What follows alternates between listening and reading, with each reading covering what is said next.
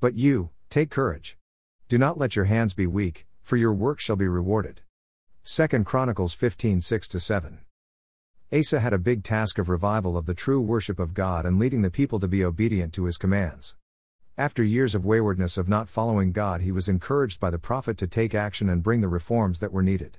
A true revival took place, and it was not only in the tribes of Judah and Benjamin of the southern kingdom but also included the tribes of Simeon, Ephraim, and Manasseh. These tribes saw how God was with Asa and they wanted to join in the revival and celebration. One of the difficult tasks Asa had to perform was to get rid of the abominable idol that his grandmother had made. Grandmother had to be corrected and the idols had to be cleansed from the land. Confronting family is not an easy task, but it was necessary for the nation as well as for his grandmother to repent from false worship that did not bring the blessing of God. Asa aligned himself with God's word, and God was with him because of his faithful actions to bring reform. It takes a strong leader to turn a ship around that is heading in the wrong direction. The end result is that God will bring a reward through the blessings he gives to the nation that walks in obedience to him.